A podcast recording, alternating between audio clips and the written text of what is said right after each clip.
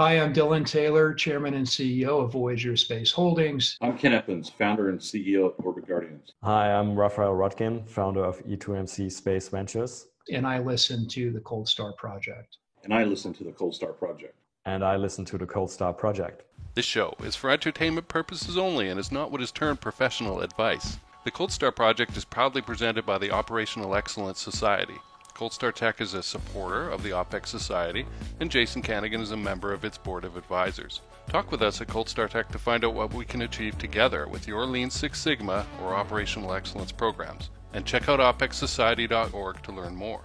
So we often have technical experts on this show. This time I wanted a business perspective and from outside North America. Although our uh, guest today was born in the United States, he moved to New Zealand ultimately, and that is where he has set up his uh, consulting firm, Roto ET. His name is Nick Burrows. Nick does have a master's in uh, international economics from Johns Hopkins and also a doctorate in international business from the University of Auckland. So he is not a total newbie to international relations. Anyway, I'm really enjoying talking to him and learning about his perspective on the space industry. Nick, welcome. So you have a really interesting background, Nick. Uh, you started out in, in, like Oregon and went through the Peace Corps and got a PhD in international business. I was like, wow, this is this is a lot. You know, how the heck did you end up in New Zealand? Tell us a little bit about your your journey. Uh, so yeah, the New Zealand uh, the reason I came to New Zealand was basically for a PhD. So I was working in DC at a business intelligence firm, and I was um, enjoying it, but sort of wanting a sabbatical maybe from consulting. And so I looked at uh, PhD programs, and I was intent on doing a UK style as opposed to US style one, because um, I didn't want to spend seven years doing it. I wanted like more like three or four years. Um, so I reached out to a bunch of potential supervisors, and there were four in the UK, one here. And uh, the main the, the main difference here compared to the UK ones was I modified my proposal so that I could get money. So I was, you know, basically fully funded to do a PhD. So I asked my wife, then girlfriend, if she'd be down and to go to New Zealand, and she said sure if we could bring the dog. And we came to New Zealand and it's been great. Fantastic. I, I am curious about this Peace Corps experience. Tell us a little uh, bit about that. Peace Corps was amazing. Peace Corps was, uh, I mean, one of the most like life defining things I've done so far. It was um, after college. Uh, well, I applied at the end of college, but basically I didn't know what I was going to do after college, and everyone kept saying, "Nick, you should do Peace Corps, Peace Corps, Peace Corps." And I didn't want to because I felt an urge to resist what everyone told me I should be doing. But I ended up just applying for it on a, you know, sort of not on a whim, but not with a bunch of investment in the in the possibility. And then, um, yeah, I got in, and they sent me to Thailand, rural Thailand, for where I lived for two years. First in Lopburi and then Kanchanaburi, so central Thailand, and it was amazing. I lived with the host family for two years. I worked in two schools in the middle of nowhere and actually the phd in a way was trying to return to thailand. So my phd compared new zealand and singapore the way the, the governments of new zealand and singapore support firms going into thailand. So it was mm. an excuse for me to go back to thailand for a year. Um, and yeah it's just i really recommend actually to americans to uh, young well actually americans of all ages because they like to get diversity uh, yeah. and you know it tends to be dominated by college students but or just people who came out of college but i really recommend it as a as, as something to do if you don't have a, a plan about what you ought to be doing because it's mm-hmm. really it just opens your eyes up to so much you know before i went to thailand i knew nothing about thailand and the thailand that i knew is not the thailand that 99 out of 100 americans know when they go to Bangkok and Phuket. It was, uh, you know, hanging out with farmers basically for two years, and you learn the language. You just really immerse yourself in another culture, and yeah, it was it was wonderful. Awesome. Yeah, I yeah. think that that's got to be an incredible experience. So you ended up in the space industry. Yes. How? How? Tell us about your company uh, and and what you ended up doing. So um, basically, uh, so when I started the PhD, I knew I wanted to go back into consulting. Um, but I had the idea that I wanted to sort of be my own consultant.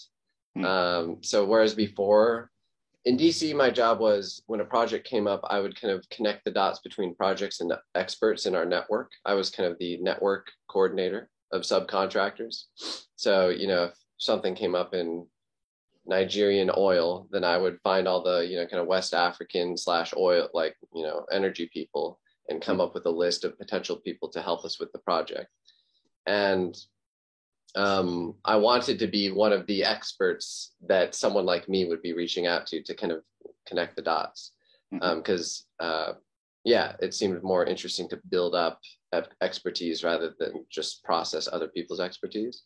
So, but I did not have an industry or a geography um, idea about like what I wanted to specialize in. In my old job, I was all over the place, like all many different industries, many different geographies. And so um, really I just chose space on a whim. I I I was uh, I was in New Zealand. New Zealand has amazing outdoors spots, and I was at Lake Rotoiti, uh, which is um, on the northern bit of the South Island. And I was looking up at the stars, totally sober. I might I might add, thinking about how amazing the stars are, and thinking, man, space would be pretty cool. And I just kind of went for it. And um, the the basic my, my, my thought process was okay i don't have any space experience so i started a website called filling space which lasted about three years um, it's still online but i it's really not active anymore it stopped being active earlier this year but every week i would i would feature an interview with a space expert Mhm. and then after after i did that for a while then i reached out to potential clients saying hey i'm a consultant i have filling space can i help you with space stuff um, and for free I started by saying for free, pro bono, and then yes. And so I developed a kind of a pro- portfolio of work experience. And then uh, people started to know who I was, and basically paid projects started coming in. Um, so yeah, that was kind of that was the process of how I entered in. And now it's uh, obviously business development is always kind of uh, you always have to keep it going. It's like is the term like a spin wheel? Is it? You got to like Mhm. keep it going um, in advance of when you need it to be producing for you. But um, by being out and about, people sort of approach me for projects, which is nice. Hmm Um, So I guess tell us a little bit about what services you ended up offering, uh, Sure. and just as importantly, what you don't do. Yes. Okay. Um, so basically, I do uh, three types of services, and they kind of lead one into the other. So, market research is uh, helping clients understand how what they do uh, relates to or compares to what else is happening in the market. So, either in Mhm. terms of competitors or suppliers or customers or whatever, or bigger trends. The next bit, so that's market research. Next is strategic advisory, which is okay, now that we know what's happening kind of in the market context and how what you're doing fits in, what should you be doing? Um, so that will be like, you know, should we go here? Should we go there? Um, you know, should we be pursuing this kind of business or that sort of business? Something like that. Or, you know, what are should we be what should we be concerned about in terms of like our compliance program or something like that? Mm. How do we set up a compliance program? And then the final bit would be uh, business development, which is kind of me. Once we have a strategy, then I will help implement the strategy. And they don't necessarily occur sequentially like that, but in my mind, that's they they do feed one into the other. Um, and the common theme with all of the uh, the the the projects, whichever service they're in, is um, I'm not like I'm not selling truth. So I'm not going to come out and say like, here is uh, a hundred percent the answer for you. What I do is I have a lot of questions in the beginning with the client about like, okay, what are you trying to do? What are some useful sources of information? How should I approach the sources? How should I present the findings to you? And we do that back and forth, um, lots of back and forth. And then the findings are a process, they're a result of that process. So it's kind of like a, you know, I will tell you, um, you know, these are what people with this sort of profile say. This is what people with that sort of profile say. Um, and so, yeah, it's kind of um, a more nuanced. Uh, I'm not like a strategic consultant where I'll be like, okay, if you do A, B, C, D, E, you will be, you know, Elon Musk. I'm just kind of constantly saying, okay, this is what various people are saying, but caveating it according to what we know about their interests um, and stuff like that. Um, and yeah, what do I not do? I uh, I used to have the list. I, I there are two things I don't I don't do sales and I don't do lobbying because um, you cannot. Uh, my whole shtick is I talk usually to people. Sometimes others there are open sources as well, but oftentimes I'm talking to people. Um, I need to be kind of like a neutral arbiter. You know, if I'm Okay. if I'm if I'm helping a client and I talk to you to help me under answer the question for the client. Um, I can't be your buddy. I can't be like invested in Cold Star Technologies. like, so I need to be kind of like a, a neutral person to say like, okay, well, Jason said this, um, but we know this about Jason's interests, so obviously we can kind of you know assess what he said according to that. You know, like a very good example is like, um, uh, does does the price per kilogram is that the most important thing for launch services? If you're talking to someone whose entire business rests on lowering the price per kilogram and they say yes, you're like, okay, obviously they're invested in saying that. Um, whereas if there's someone else who has a different proposition, you know, maybe their um, launch services about, um, you know, higher pri- price per kilogram, but more specificity in terms of orbital, you know, insertion point, then they'll say, oh no, price per kilogram isn't that important. And you need, you need to be able Hmm. to know that about their interests to assess what they're saying. And you need, in order to assess what they're saying according to their known interests in kind of like an honest way, you cannot be representing them or tied to them. So my whole shtick is kind of like a neutral collector of and assessor of information. So I don't lobby, I don't uh, sell on behalf of clients, and then um, I yeah I, I'll be quite discreet with uh, with kind of like an airlock between the clients and the sources of information, so that um, yeah I'm basically not an agent of anyone. Um, I don't do, I tend not to do quantitative analysis because it's just not my strong suit. I don't do forecasting because forecasting I think is lame. No one knows what's going to happen. Mhm. Um, I can tell you what people think will happen, and I can tell you what quantitative analysts think will happen, but I will not do the quantitative an- analysis and the forecasting myself. Okay. Can we zoom in a little bit, segment, segment geography, you know, what Yeah. areas that you're serving? Uh, is Uh, it just New Zealand space companies, for example? Yeah. So um, it's so geographically, it tends to be New Zealand uh, located or interested. Um, but increasingly, I'm trying to branch out to Australia Mhm. and then Asia Pacific more generally. My goal is to kind of be like a, a nexus between Oceania, Asia Pacific, and North America because I am a Mhm. person from the United States located in New Zealand. Um, in terms of uh, sector, and by sector I mean public, private, or academia, I'm quite agnostic. I'm also agnostic in terms of segment, meaning where in the value chain in the space industry the, the projects are. And the reason for that is um, in my projects, usually I will be bringing, I'll be weaving together diverse perspectives on something to help a client gain better understanding about what they ought to be doing. And it's important to get outside the silo. Um, you know, that, that's basically a recurring issue in Mhm. space is everyone's trapped in a silo. So, you, you know, the person making the synthetic aperture radar sensor is a genius, but they don't understand financing. Or, you know, the person who understands the entire process for securing spectra, spectrum authorization doesn't understand ITAR or something like that. So um, I try and have as broad a range in terms of segments, so like upstream, midstream, downstream, and sector, public, private, academic, so that I can be kind of constantly weaving together different views on things. All right, Nick. Tell us a little bit about some of the common difficulties that you find people in the space industry running into. Cool. Yeah. So um, generally, as I said before, it kind of has to do with that siloing issue. So people are very locked into the thing that they're obsessed about.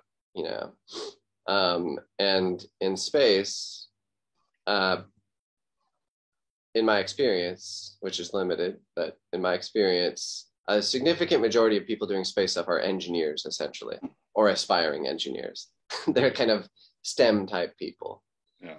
Um, and they're you know they're obsessed with playing with their legos and making cool things out of legos but they have zero interest in the world's use for their little lego creations um, and anything you know any attempt to do business development or strategizing or compliance or financing is like a post hoc justification to play with legos basically um, so the yeah the sh- common shortcomings i think are thinking outside the lego silo um, like what do non-space nerds, uh, non-STEMmy space nerds think about what you're doing? So every uh, quarter, I publish a brief on an issue that is kind of I see as an obstacle to doing business in the space industry. Um, and then what I'll do is every quarter I'll talk with a bunch of smart people on the topic, kind of like I do for my projects, but it's much briefer. I'll talk with a bunch of smart people and then I'll write a three page brief about this issue. And then I'll share it with all the people I know.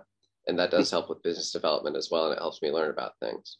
So those, uh, those briefs, the topics they have covered are issues that I think are common obstacles to doing business.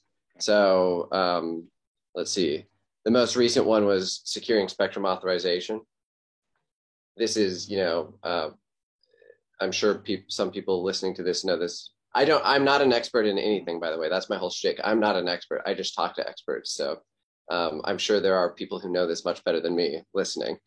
Um, but securing spectrum authorization is a giant pain in the butt. You have to navigate national and international bureaucracies uh, like you know multi-year expensive uh, legal political subject matter expertise required in order to make the thing communicate like to get the data down so no matter how cool the satellite is you know you need the spectrum authorization that seems to be something people oftentimes underestimate um, reputational issues so you need reputation that was another topic that i focused on reputational issues like what is your reputation um, are you associated with something that a certain client doesn't like?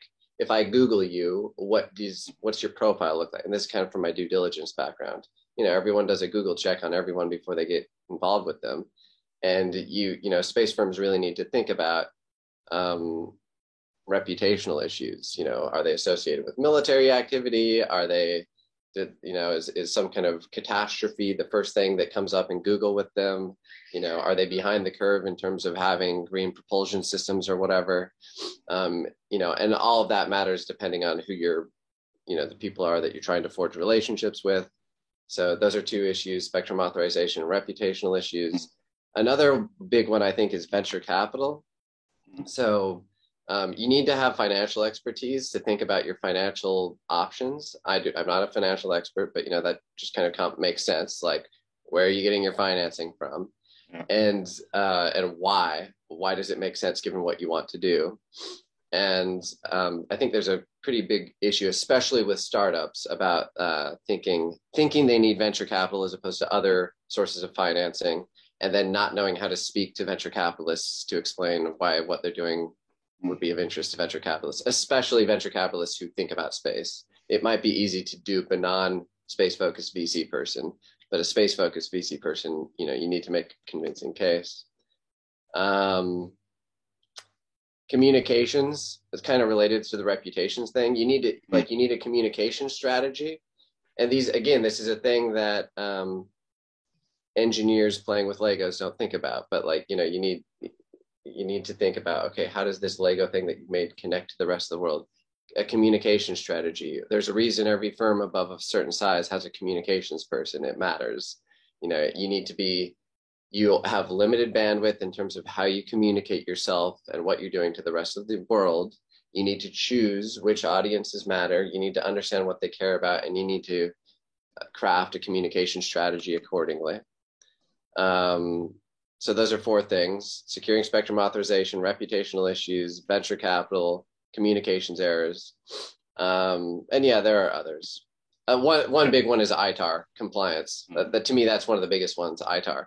It's like dual use technologies, and Mhm. you know, um, governments have all sorts of things. Not just ITAR, but other governments have all sorts of rules in place about if you do this, you can't do that. It's like okay, so if your plan is to sell to the United States, and you have some relationship with a you know a, a uh, an, an entity from a government that the United States isn't a big fan of, well, good luck selling to the U.S. Um, that's another big one. Okay. Nick, should people be going to your website to get these reports, or do they sign Yeah. up somewhere? Um, I don't. I don't have like an automated distribution list. I just add people to my list, and then I Huh. send uh, a little a little email. But um, yeah, feel free to check out my site to see all the previous briefs. It's just rotoet.space, or uh, yeah, feel free to contact me. Okay, and I guess let, us run through this then. Uh, can New Zealand and, and Australian firms work together on space projects with US companies? What Um, barriers or enablers do you see to that? Um, yes, they can. I mean, um, of any countries in the world, they're probably the best positioned after like maybe Canada and the UK. Uh, you know, if you think about ITAR stuff and the Five Eyes, um, what like what's the sort of complementarity of New Zealand and Australia for for uh, in terms of like what they can do that U.S. firms Mhm. can't? Um, I think probably the benefit uh, of New Zealand and maybe Australia, there's the crying baby again, is um, it's a small market here. So it's easy to prove yourself with an idea, you know, like Rocket Lab. Um, Rocket Lab uh, came up with an idea and started to make a name for itself as the up and coming launch services provider in New Zealand to the point that it was then able to go over to the States and become the behemoth that it is today. Um, so it's kind of, you know, they often describe New Zealand this way, not in the space industry, but in many places. It's kind of like a little sandbox where it's easier to kind of toughen up and prove yourself before you then expand to a large market. Um, and I imagine there's also probably a lot less regulatory. Uh, New Zealand is one of the easiest places to do business in the world, and Singapore usually vying for the top spot in terms of ease of doing business.